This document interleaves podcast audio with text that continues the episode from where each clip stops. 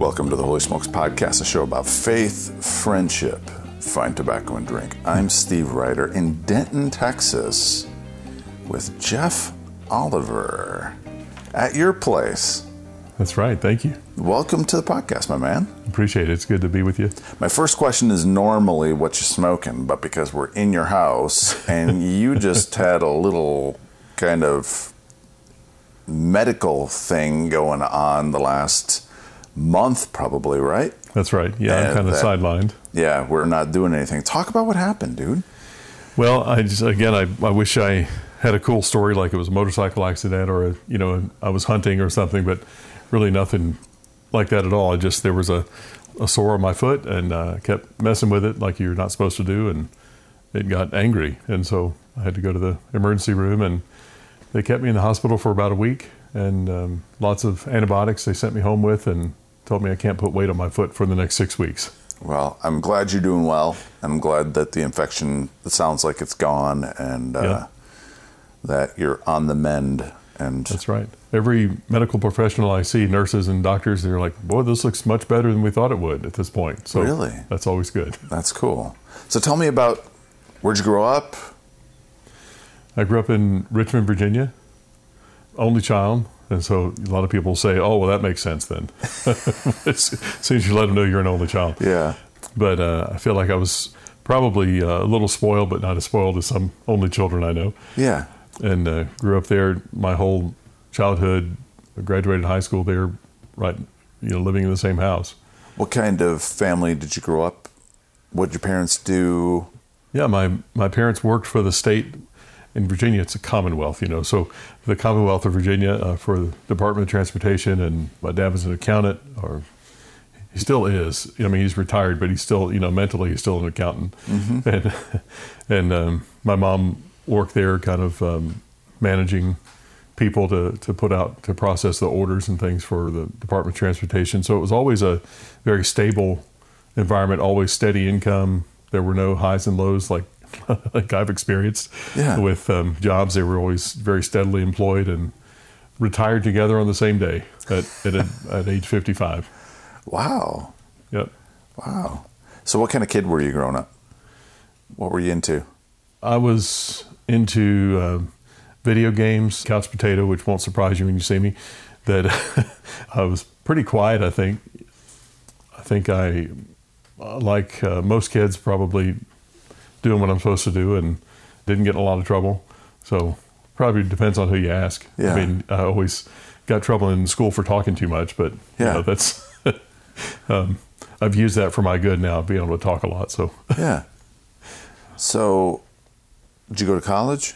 went to college and um, thought I knew what I was going to do. I had my whole life planned out, you know, and as people do at that age, and Which was which was I was going to go into business. I mean, that was going to be my degree, and then go into law. I actually wanted to do kind of Really? business law, and yeah. really saw the dollar signs and not much else of that career, that, that path. I just knew that lawyers made a lot of money mm-hmm. usually, and that's what I wanted to do. So I even had the woman I thought I was going to marry at that point I was dating in high school. Mm-hmm. So I'd made all kinds of grand plans. And then when I was in college, my first semester, God uh, really just shook me. And How so? and uh, it was through a little bit of being homesick and uh, life struggle, just kind of not being sure of my path and where I was going. And Where were you going to school? James Madison in Harrisonburg, Virginia. So I was about three hours Okay. from home. Yeah. And uh, so I remember going home one weekend and just praying. And I, I had talked to my pastor, who had been my youth pastor, so I had a real rapport with him, and talked with him and about life and what was going on. And I just remember praying one night and felt God right then calling me to further ministry, to deeper, to being more than you know what I would say a pew sitter. And I expected to be a, a good church member and paying my tithe and doing all that stuff Yeah. as an attorney. Yeah. But um, God said, "No, I've got something else. I've got, you know, a life of ministry for you." And what did you think that looked like at the time? Well, the assumption I think is just is being a pastor, and so I just um, did what what I knew to do and dove into the Bible. couldn't get enough of that. I mean, that was I had been baptized as a kid at age 11 or so, but I feel like that was really a I don't know if the first wasn't real or you know you can question all that all day long, but this was really a, a place where I realized at age 18 that that this is this life is meant for more than than just being a dutiful Christian, but really serving God and doing all that you can. You know, Jim Elliot said, kind of burning yourself out for the Lord. Yeah. I'm not sure I'm there yet, but Yeah. you know, doing more and being more committed than just showing up on Sunday. So did you transfer then? Go somewhere else? I didn't. I changed my major, much to my parents' chagrin, because they were paying for college, and I switched to, of all things, a psychology major. But I loved my psychology classes that I had taken already, Yeah. or class that I had taken, and thought, well, that made kind of made sense to do that in that field that I was looking to go into, and that that would help with knowing people and how they work, and and then so when I ended up going to seminary and pursuing that, I went to biblical counseling, hmm and then it all made sense. And then the psychology degree didn't seem like it was worthless. So where, where'd you go to seminary?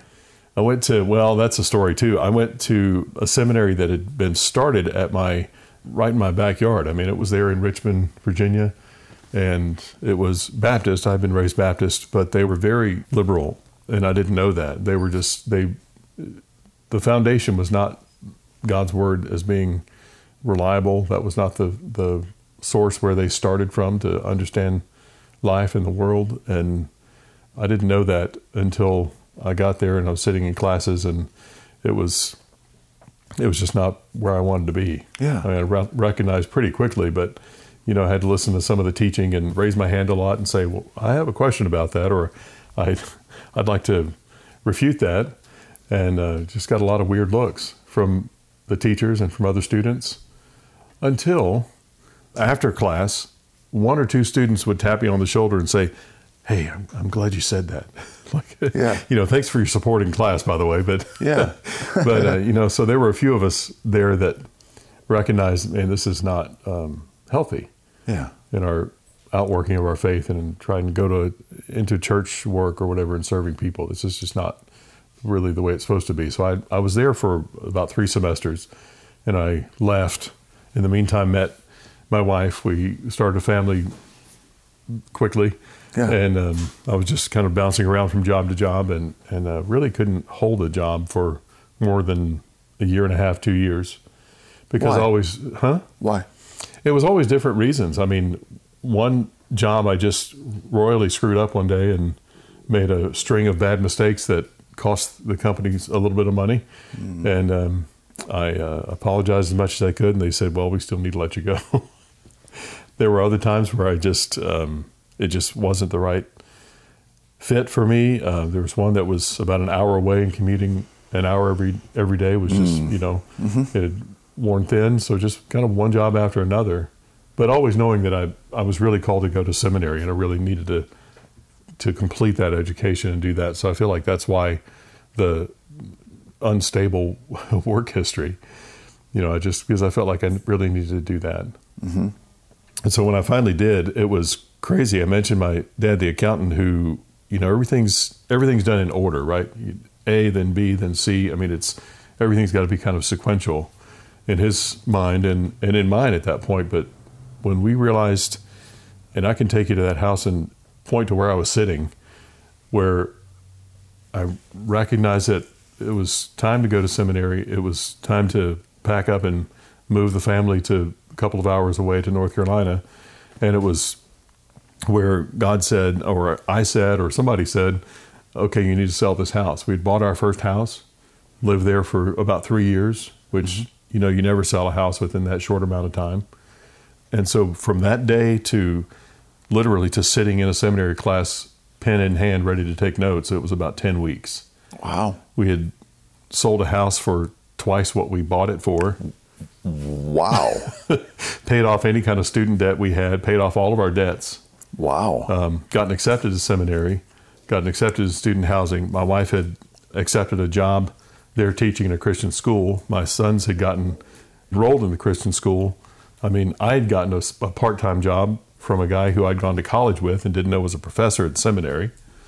And um, so, you know, he had a job waiting for me. 10 weeks. And I was sitting in class going, wow, how'd that happen? Said North Carolina. Where in North Carolina? It was Raleigh, North Carolina, Wake Forest Okay. specifically. Yeah. Oh, okay. yeah. So I went to Southeastern Seminary there. Yeah. And uh, how long were you there? Four years there. Yeah. We've moved every four years of our marriage. It's like we're on the lam or something. We're not. We're not running from anybody. We're just every four years. We've. It's just been time. I see a lot of books Yeah. where we are, and games and books, and that's a lot of packing, dude.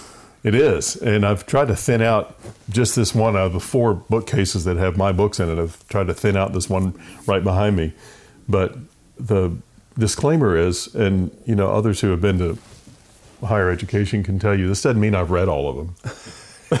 I just, you know, some of them just look good on the shelf, Yeah. but it also doesn't mean that I agree with all of them. Yeah.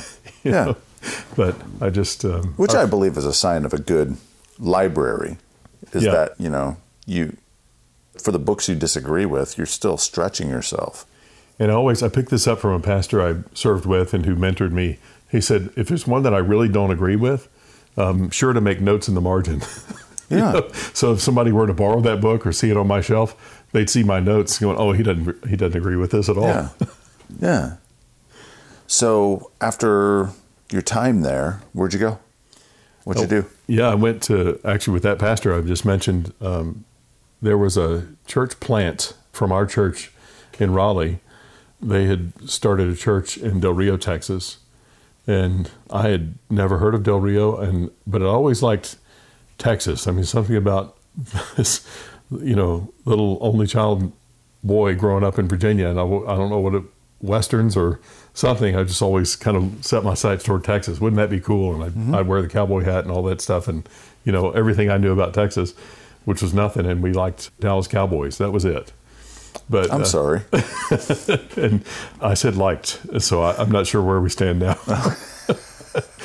uh, so I started looking into that that church plant, and I think we'd started talking to that pastor already. But I say we, not really, just I did because my wife had told me whenever we'd gotten married and kind of early marriage, she says, "Look, I'll go wherever you want to go in ministry and stuff." She said, "Oh, just two things: I never want to live in Texas, and I never want to learn Spanish."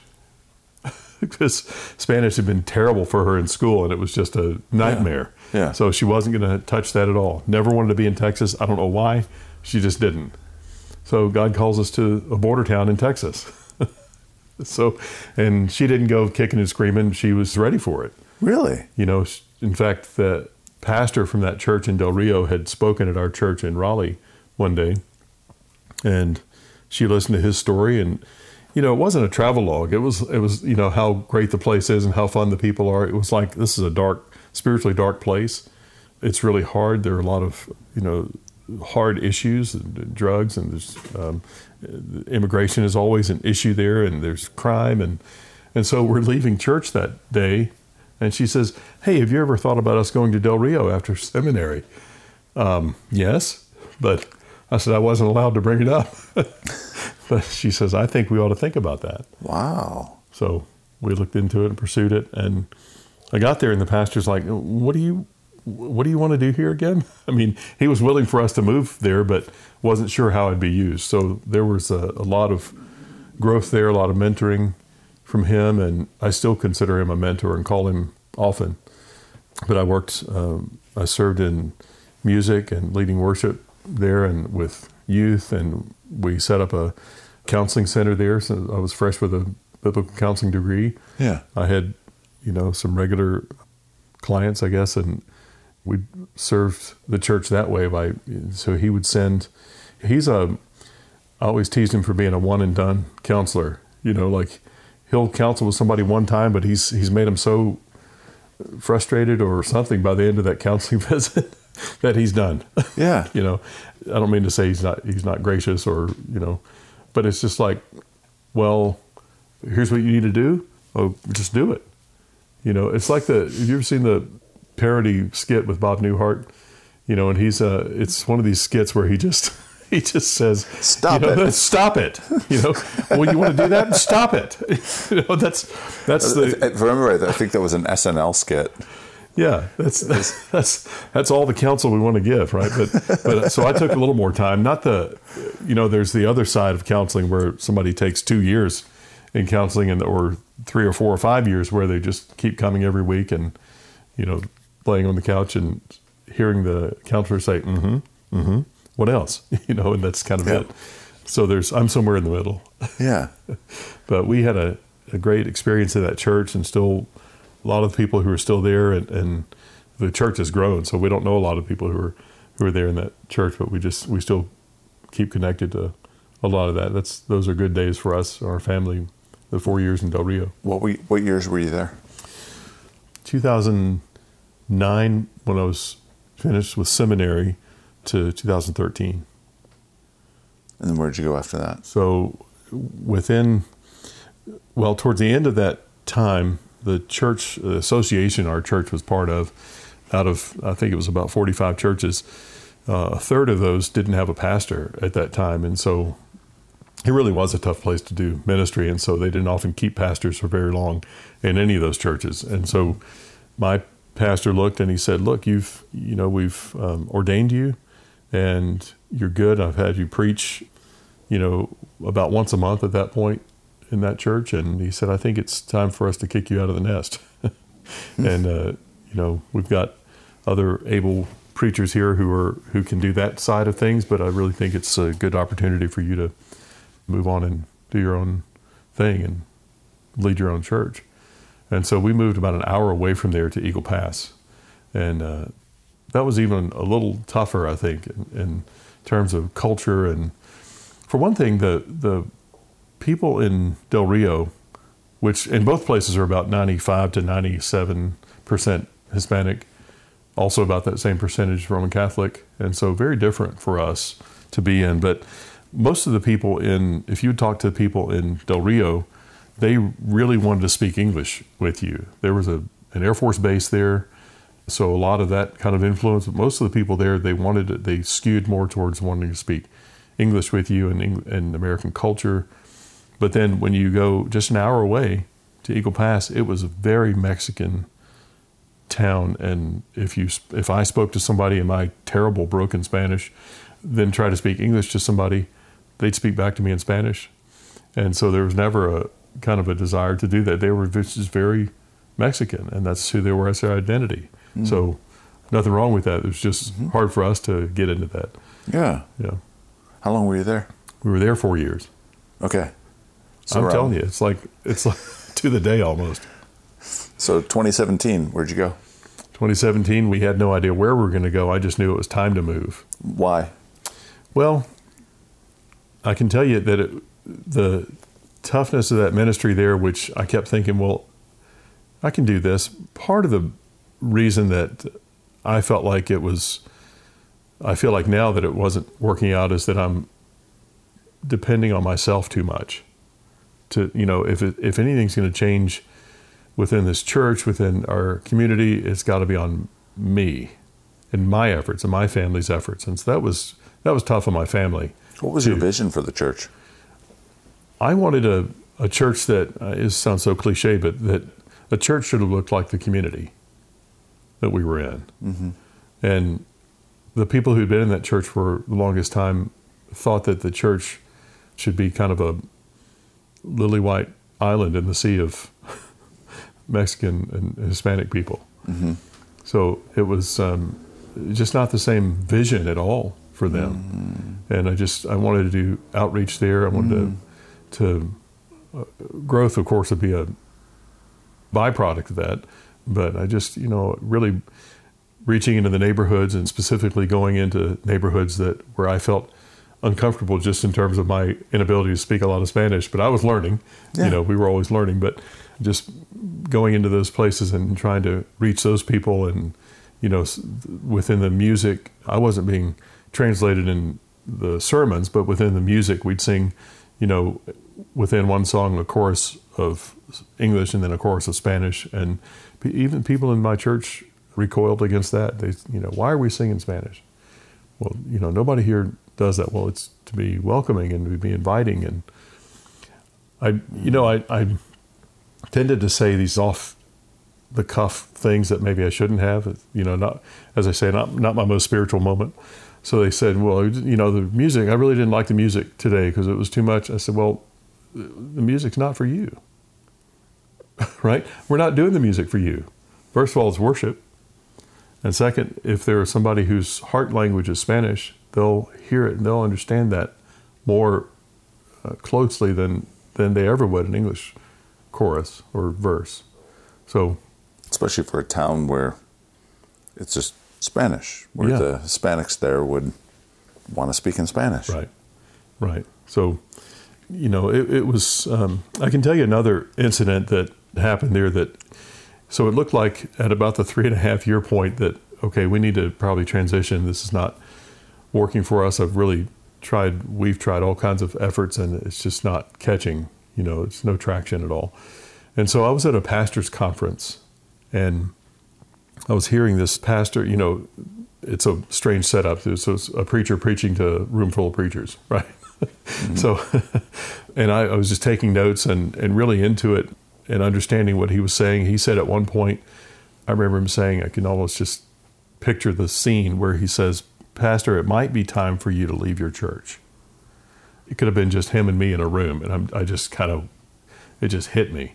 And then within an instant, I mean, I, I kind of, I bowed my head and I was closing my eyes and hearing that and kind of resonating in my mind. And I saw the front of my church and, you know, the front door of the church, and I saw the word Ichabod over the top of the door. And I knew that was significant, but I hadn't read that passage in a while. It's, um, see, I'm supposed to know this. First Kings? No, First Samuel? Okay. I'll have to look it up. Yeah. Um, but it was um, so the story is where the Ark of the Covenant has been taken from Israel, and where that that word Ichabod comes from. The high priest is told that the ark had been stolen and that his two sons had been killed in battle, and when his daughter-in-law, whose husband had just died, his daughter-in-law was pregnant.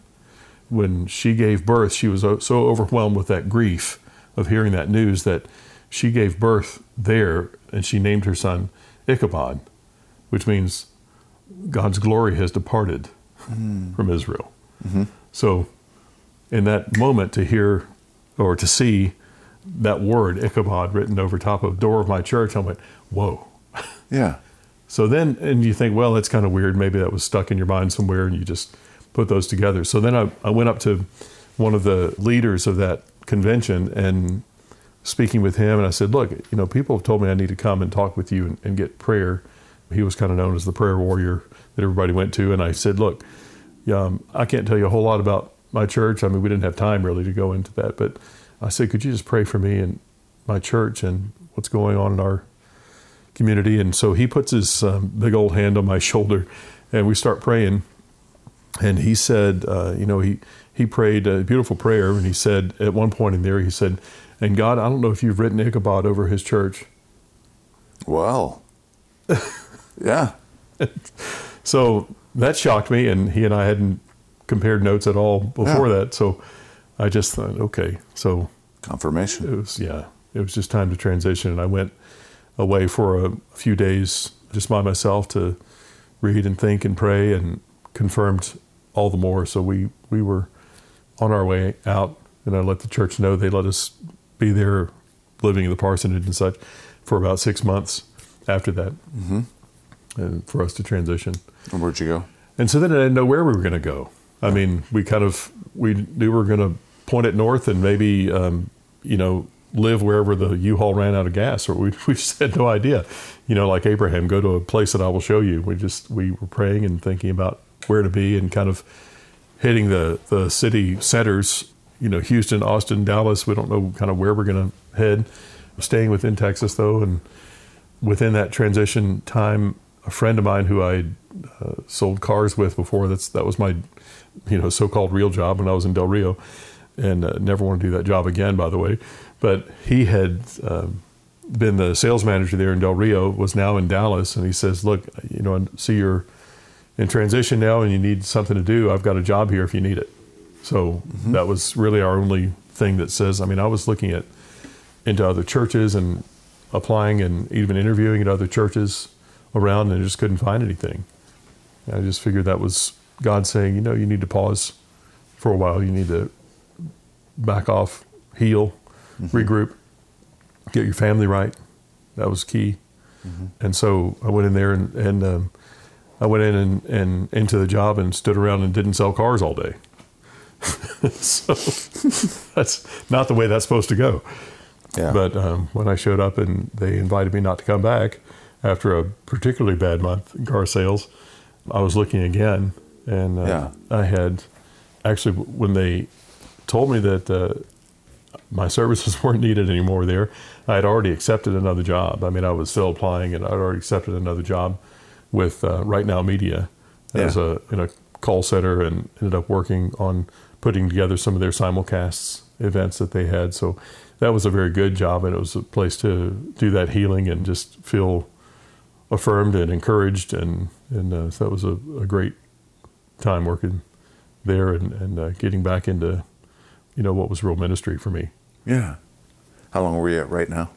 About two years Okay. was looking around, and they were transitioning too. They had downsized my team and told me that I would need to move on. So after really being a positive experience there, they they said, you know, we're we're going to go with um, just a smaller team there, and we're going to. So they gave me four months of severance, which I thought was just very generous and gracious. And I thought, well, wow, if I can get another job like right now, I still have this four months of income here, and you know, I've got a great plan with that money, and uh, hadn't consulted God about, about it at all. But I figure I have a much better plan with it than he does, right? Not so. I mean, and it was Steve. It was right. I mean, to the day, literally to the day, of starting a full time position where I am now. From four months uh, before I had gotten let go of that job, it was four months of the day Wow. and the money never dipped. I mean, you know, we were never without. Yeah. So I knew this was different, though. I mentioned all the job losses and things before, and my wife is the budgeter. She's the planner, and I just, you know, when we got married, she looked at my bank account, my check registry, or whatever, and there was nothing in my check registry for a couple of years. and she said, "Well, how do you know what you have?" I just go to the ATM, and if I have money, I get it. Yeah. Yeah. And I still kind of work that way. I mean, if there's money, if I can see cash, then it's free. You know, it's it's it's available. yeah. But there were always times that when I would come home and I, hey, you know, lost my job today, and there was always a crisis. Mean, there was always, you know, she starts moving money. She starts, if there was any to move, and she starts stretching whatever's left, and and just very gifted at that. Mm-hmm. But it, there's kind of always a sense of panic about it, you know, and we're not quite going to make it. And then God comes through in miraculous ways that He's He's done over our marriage. And but this time, I was coming home. She wasn't going to be home. had had taken our girls out somewhere, and I said uh, I called her just just in case she was going to be home when I got home, and I said uh, I just I didn't feel like being at work today. And I didn't want to tell her on the phone that I'd gotten fired, right? And she said, "You're okay, right? Yeah, everything's fine. I just I'll see you when you get home." And then she called as I pulled into the driveway. I don't know how she knew that. She was still gone, and I, she called and she said, "Hey, uh, you're okay, right? Everything all right?" "Yeah, I'm fine. I just didn't feel like being there." She said, "I mean, you still have your job, right?" Uh, no, I don't. I mean, immediately she said, "That's fine. God, God must have something else for us." And man, just Yeah. watershed moment. I mean, that's Yeah. night and day difference from any way she'd ever responded before. Really? in that situation, it was obviously just powerful growth in our marriage and in, our faith and confidence in God's plan. Was it was it the previous track record that kind of showed her that okay, this door's closed. I know another one's come, going to happen. Was it those previous experiences that kind of put her in that place where she had that reaction, or have you guys talked about that? Yeah, I'd have to say it was that, you know, those times of, you know when your faith is shaken and you're and stretched and you're you feel like there's no other place to go and then God shows up. I mean, like Indiana Jones and yeah. you know just uh, seemingly at the last minute, but never never early or late, right? Mm-hmm. I mean, mm-hmm. just on time. And I'm going to start preaching here. Watch out. But you know, it's uh, faith in that God's got a plan and He'll, he'll provide for us. I mean, He's when we were at a point of no money and not knowing how to pay this one bill we were holding on to that we got a check from somebody my wife hadn't worked with in years. And uh, to the penny of what that bill was. There was a time in Del Rio when we were sitting at the table literally eating our last meal. And you can tell i don't miss a meal but we were eating our last meal there and we just said well we can eat this and i think it was beans and rice so it was, so it was really the last meal and we had um, no idea what, what was next and somebody knocked on our door with bags and bags of groceries, even things we, you know, wanted, not needed, but there was, you know, little things for our kids. And there was October, so she bought us a pumpkin too. Like we don't need a pumpkin, but it was, it was just uh, this kind of a wink from God saying, "Hey, you know, I've got you. Yeah, we'll take care of you." So where are you right now? So I'm uh, I serve with um, Hope for the Heart I'm on the radio program at Hope in the Night, which is a daily program to do really biblical counseling and helping people with that, whatever issues that people call in with. Um, so you've come full circle with that biblical counseling right. counseling degree. Yeah, and I feel like you know it's strange when almost everything you've done. I mean, except from bagging groceries. I mean, that was my first job. I didn't mention, but you know, almost every other job I've ever had converges in this one role that I'm in now because they would look at my resume. I remember when I was applying and interviewing, they said, "Oh, and you've done this work before? You've been, you know, you've been a pastor and you've done radio and you've done your biblical counseling degree and and so all these things." And they said, "Well, this is perfect. I, we couldn't have, you know, ordered somebody better than you for what roles we have available." Yeah. And so that just really worked out that I was in the right place at the right time. I mean, and what year did you start with them? That was two years ago now, so 2019. Nice. Yeah, and so I'm uh, the co-host and kind of the announcer guy voice on on the program, and June Hunt is the counselor on there. So I will screen people and get them ready for that call, and they make an appointment for that program for a particular night, and she takes care of one caller per hour. You know, when she started that program 26 years ago, somebody said, "Oh no, you need to." handle somebody in about three or four minutes, you need to do 10 to 12 callers an hour. And she said, I can't take care of people in three, four minutes. I mean, they were thinking, you know, top 40 radio. Mm-hmm. You know, you're in and out of a song in that amount of time, right? But they said, well, it won't work. You can't do it like that. An hour, nobody's going to listen to that. Well, it's 26 years later. Still doing it. So, yeah. So you mentioned you got kids. Mm-hmm. Talk about them. So I love to talk about my kids. We have five and as I mentioned, we, we started right away. I mean, Jonathan was born, you know, within nine months of our wedding. And, you know, so right away we were, we didn't have um, this time of that we had expected of a couple of years. A lot of people say, you know, when we first get married, we'll wait a couple of years and start growing our family. Well, we didn't have that at all, but wouldn't have it any other way. I mean, he was our pride and joy. We wondered when our second child was coming along, how would we be able to love this one as much as we love Jonathan, our first child. And of course, that, you know, God gives you that ability and that grace to do that. So Jonathan's now 22. He's working, going to college, an amazing graphic artist. And uh, I had no idea what work he was doing when he was still living at home and going to high school. And all I saw him was playing around on a tablet, you know, and I thought, what are you doing? I mean, you know, get out and do something. But he was working on things then, sharing ideas with people, getting better at what he was doing, and even starting to sell some of these this art to mm-hmm.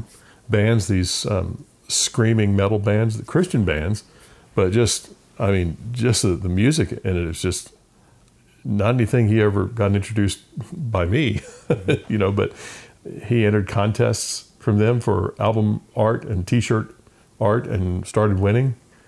So I mean, he's just doing great. I'm, I'm very proud of what he's done, and kind of growing his uh, brand and starting to get um, sought out for those kind of things. So I think that's fun for him to see that and just know that he's already got some success there. Um, my 18 year old son Jackson is heading for the Marines in July, and he's going to boot camp, and he's so excited about that. He's been involved in uh, Marines here doing uh, their physical therapy, not physical therapy, uh, training. In um, uh, twice a week, he'll go over there and and uh, spend a couple hours sweating, and and then he comes home and does pull ups and push ups and sit ups, and I mean he's dedicated. I've just never seen that kind of drive, but he's he's not going to fall behind in the pack. You know, when they start to get doing that stuff in boot camp, he's going to be he's gonna, he's a leader. And then there was a gap. And then there was a gap because Jackson was praying for a baby sister and um, praying, believing that he'd already received that, and then telling his teachers, "Hey, my mom's having a baby girl." And so we started getting congratulated. We had no idea what, what anybody was talking about. We had that was far off our radar at all. We're done. We got two boys and we're done. And then, I mean, I just we got pregnant, and or she did. I didn't, but uh, we she got pregnant, and uh, we thought, well, let's see how this goes. And then we got to that point in the pregnancy of getting ultrasound and finding what gender this child is, and hey, it's a girl. And so Jackson was overjoyed with that and realizing his his and as he said it, my my prayer came through twice. We're having a baby, and it's a girl. So he just knew God was very specific in doing that. And so his relationship with my daughter Rebecca, who is now almost 12, can be a little contentious at times. So he always teases her that it wasn't, she's not the one he was praying for. so it was, so we have, then Hannah is, uh, she just turned nine the other day.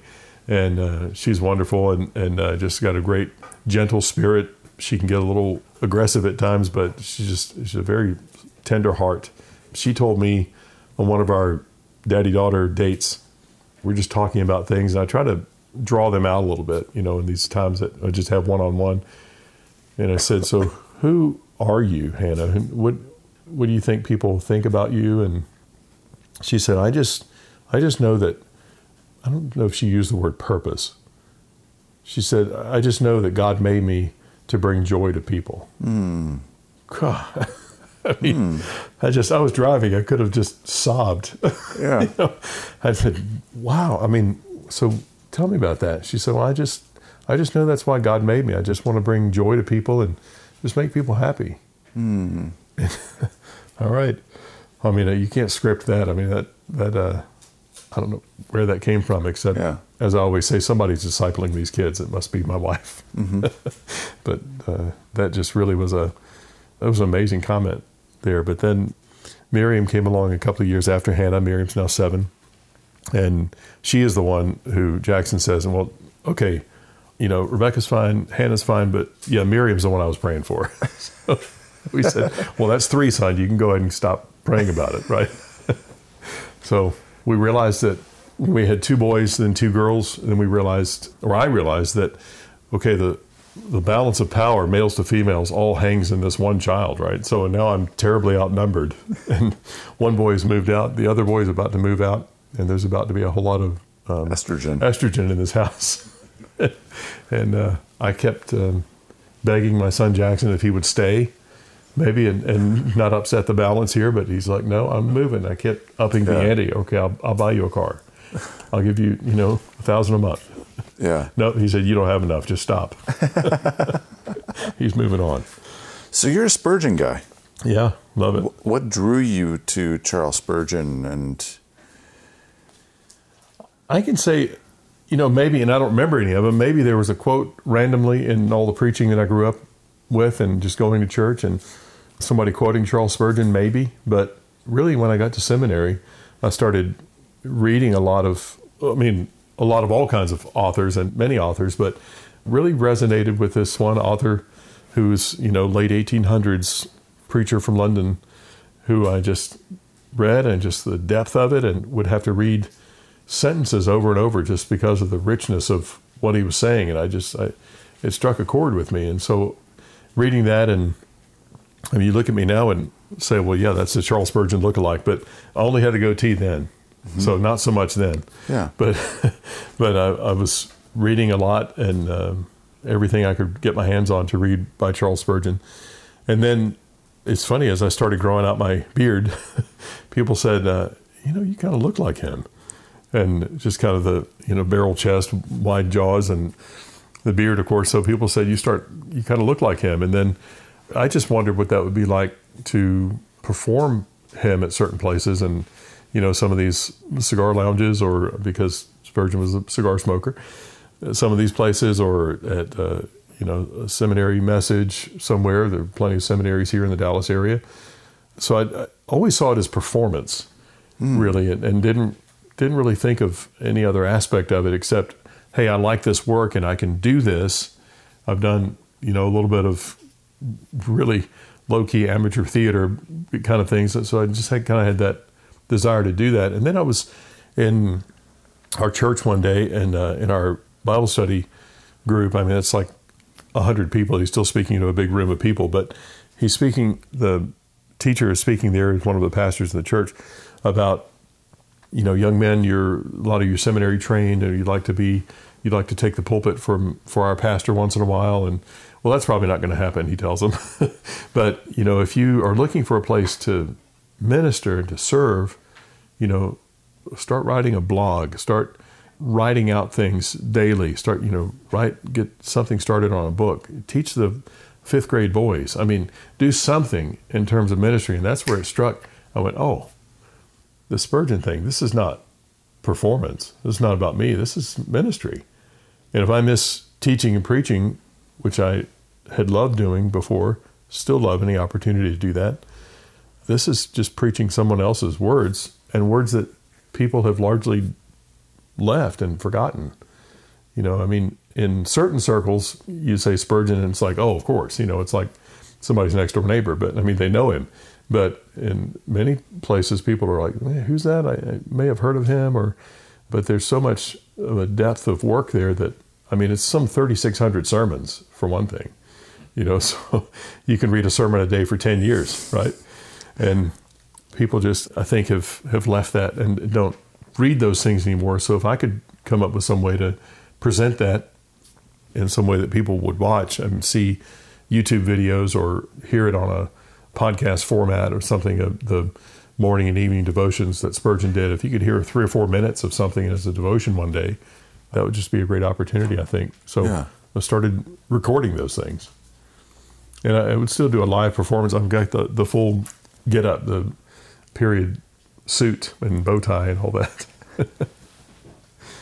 so, if people, one, give a short little introduction for people that don't know who Charles Spurgeon was, and then where do they find, you know, more of what you're doing with okay with that.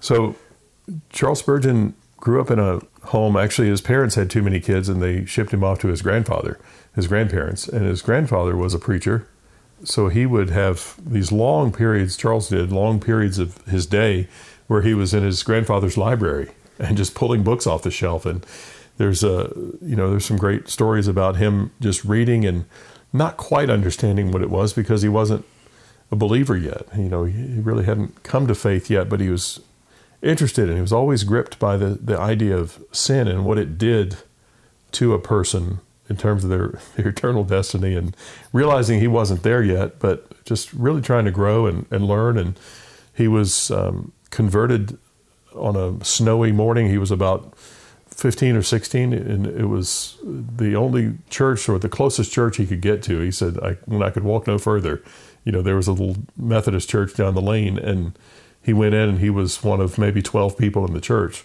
and was recognized as being new there. And preacher hadn't shown up that day, there was some, he said a tailor or a cobbler, you know, he wasn't sure what the guy did, but he was like the only guy who showed up who was able to preach that day and preached for all 10 minutes. But he pointed out Charles Spurgeon in the congregation and he said, you know, look to the Lord and be saved out of Isaiah. He just kept pointing at him. He says, look, look unto Christ, look unto Christ. And he said, you know, from that day I was a brand new person. And really within a a year or two, he started preaching and finding opportunities. This is still a, you know, a, in his late teens. he started preaching, and from all that wealth of reading that he had done, just started preaching out of that, out of his knowledge and what, whatever God would give him. Preaching some 10 times a week sometimes, you know, different settings and in people's homes and in churches. And, and so he, he just really grew a church to hundreds and hundreds and to capacity. And then they'd go move to another place or they build on to another church. And so he was just wildly popular there in the mid, late 1800s in London, and his uh, sermons were transcribed and sent all over the world. People would pay, you know, a few pennies per per sermon to get those wherever they could get them all over. Mm. so uh, just as I known said, known as the Prince of Preachers, known as the Prince of Preachers, and I have um, my uh, Facebook page Spurgeon Speaks, and uh, you can find some of what I've done so far on there, and we're recording and editing and getting those ready. I'm recording a sermon at a time, which, man, they turn out to be like 45 minute sermons, but, you know, recording those and then some of his devotional work, the morning and evening devotions. Wonderful. Jeff Oliver, let's get to rapid fire questions. Hey everyone, before we get to the rapid fire segment, I wanted to talk about a way that you, as a listener, can support the show and the growth of Holy Smokes by becoming a monthly supporter at patreon.com slash holy smokes.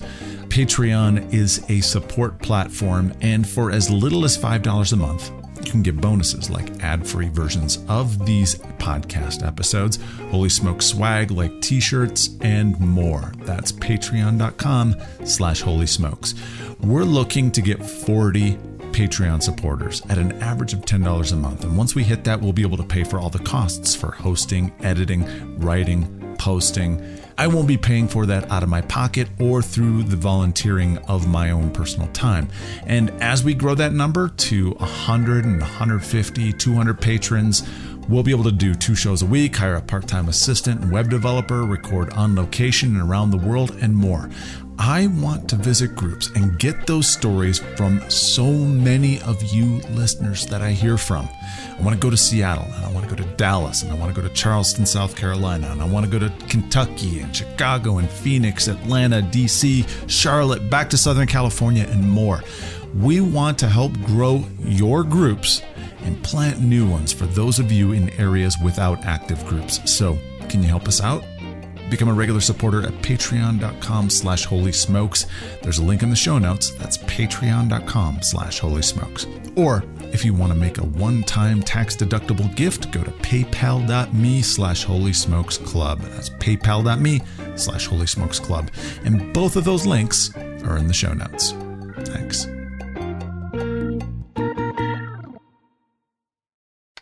Rapid fire. Fire here. So, when did you first try cigars and pipe?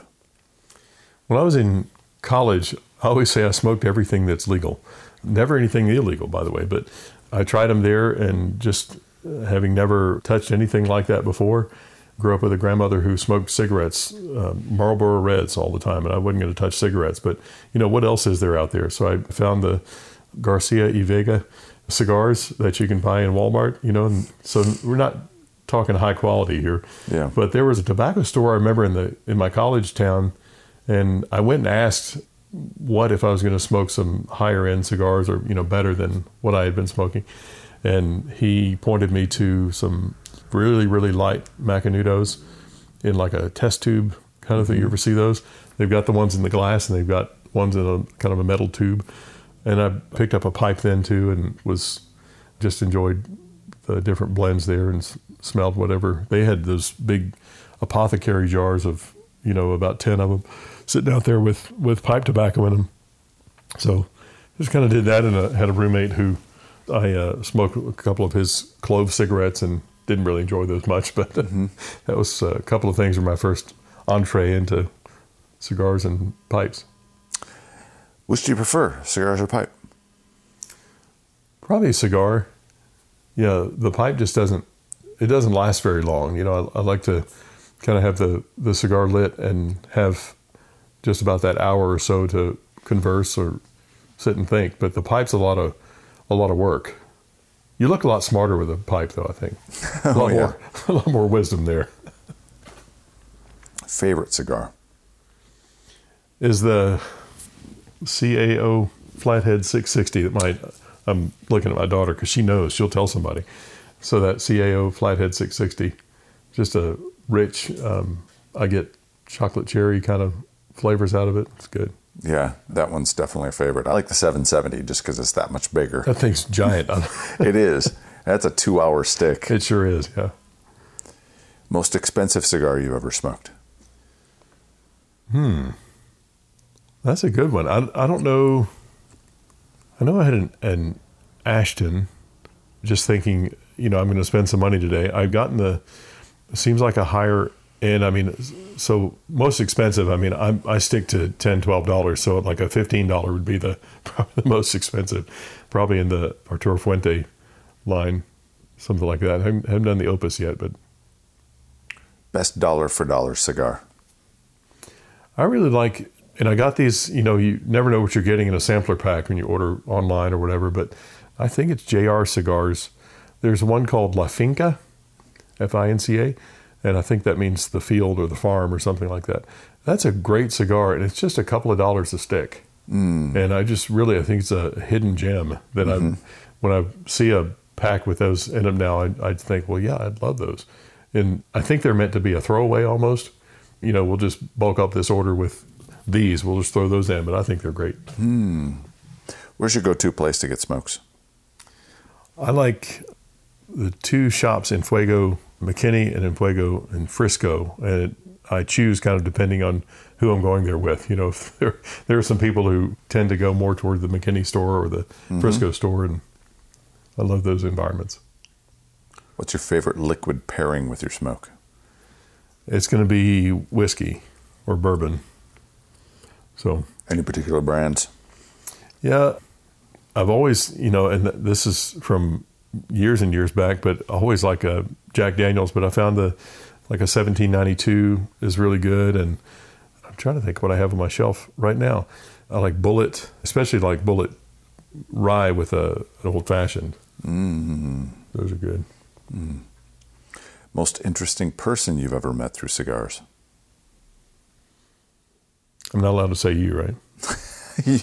I- a few people you have don't, said you don't ask that. that question for that reason. um, that's uh, what do you think? I've met so many people, and yeah, I, I think one that you know nobody will know. I, I just I walked into a place I'd left work for the day and was going to go to one of my key places, you know, one of my favorite spots. And I thought, well, I haven't been to Cigars International for a while. That's a much larger venue, and I usually just kind of, you know, you can get lost in there, and, and uh, it's more of a sports bar feel sometimes, the noise. And uh, but I thought, well, I hadn't been there in a while. I'll just see what's what's going on over there. And I I sat down on one of the chairs, the big comfy chairs they have there, and they're all kind of in a line. Found one that was available and sat down, and and uh, the young man who was sitting there he was also by himself, and uh, he just started, you know, mentioning a couple of things. He noticed my uh, cell phone didn't have a case on it. He said, well, "You kind of like to live on the edge, don't you?" I mean, just that kind of thing. That, and he mentioned my cigar, my little travel humidor that he liked, and so we just started talking, and and um, man, we just got in the deepest conversation about his life and his upbringing and how he wanted to raise his daughter and wanted to be, you know, he's a man of faith, but he really hadn't delved into that much lately. Really wanted to get back into his faith, and so I've kept up with him a little bit. And I just thought, man, this was a divine appointment. I mean, of all, um, you know, what's the line from Casablanca of all the gin joints in all the world, but of all the places I could have gone that night, Yeah. and uh, of all the seats I could have sat in, there's Yeah. this young man, also named Stephen, who, uh, you know, just a great um, relationship there that helped him to uh, hopefully to further his faith and help me to see that, that God's, you know, got these opportunities out there for us. Best place you've ever smoked? I'd say my my back porch. I mean, it's not palatial or anything, but it's uh, when I get home from the radio program, it's usually about one or one thirty in the morning, and everybody's in bed, and I can just go out there and pour a drink. I can go out there and sit on the back porch there.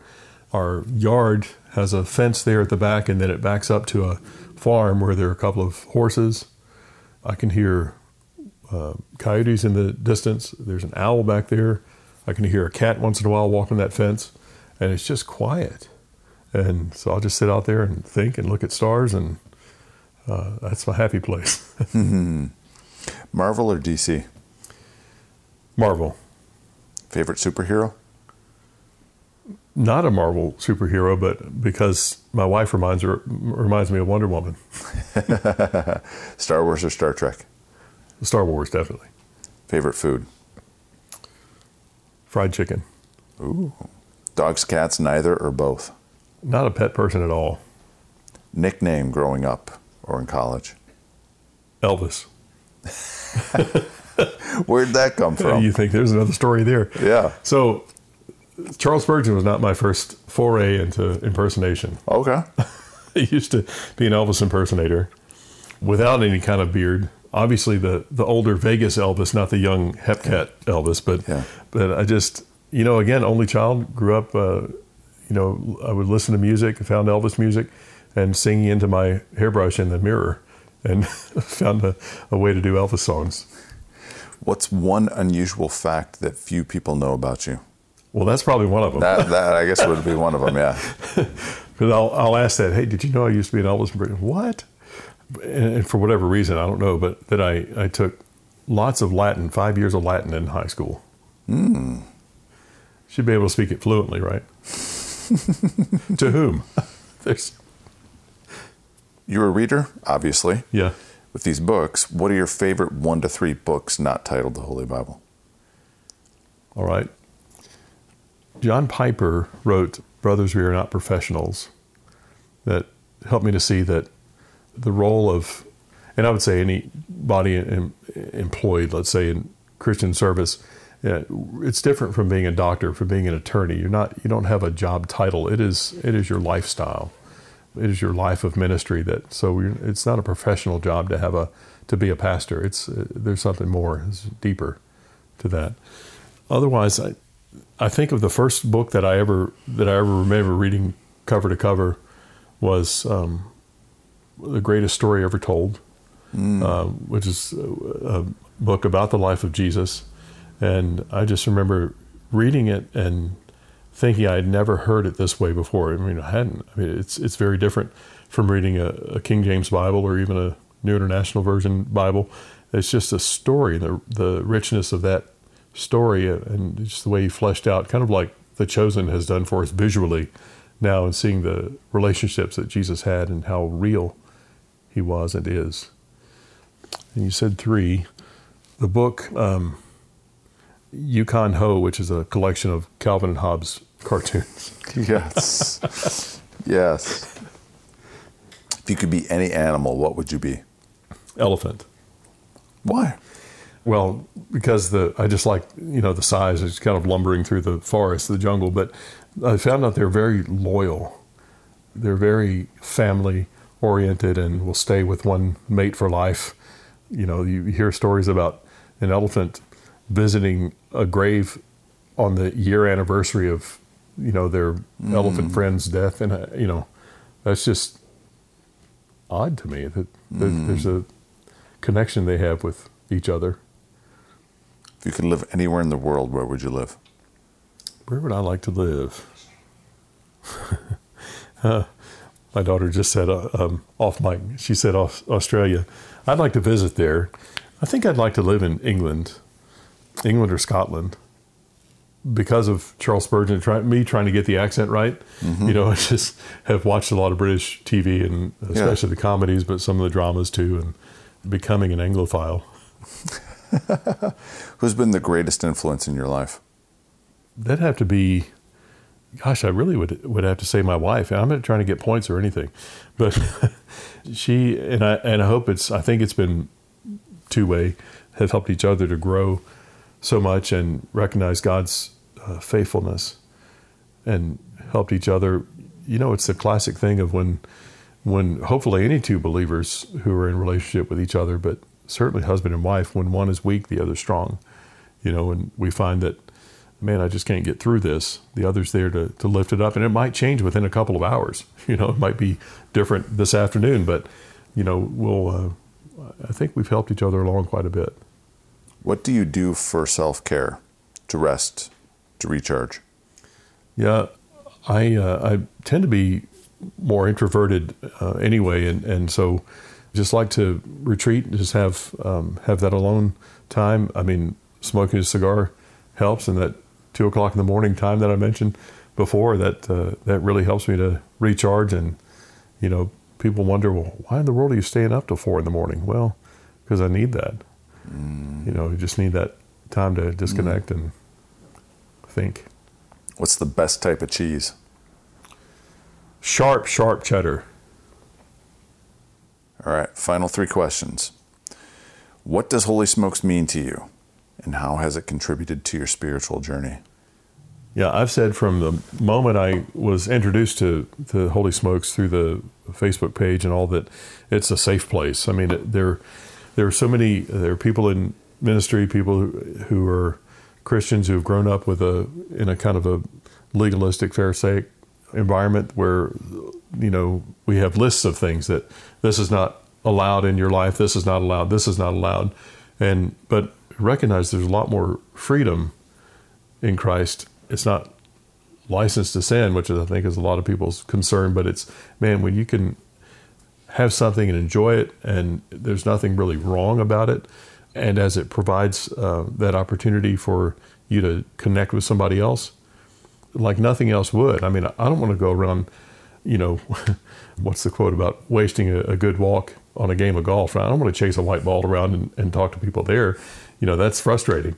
But you know, we can sit in a place at my home or a cigar lounge or something and fellowship that way over a cigar or two or three that's really good to me. I mean, that helps um, deepen those relationships. I mean, as men, we most of the time the way that we connect with each other is uh, my friend calls it windshield time. You know, we're shoulder to shoulder, facing the same direction. Does that make sense? Mm-hmm. We're hunting together, watching a, a, game together.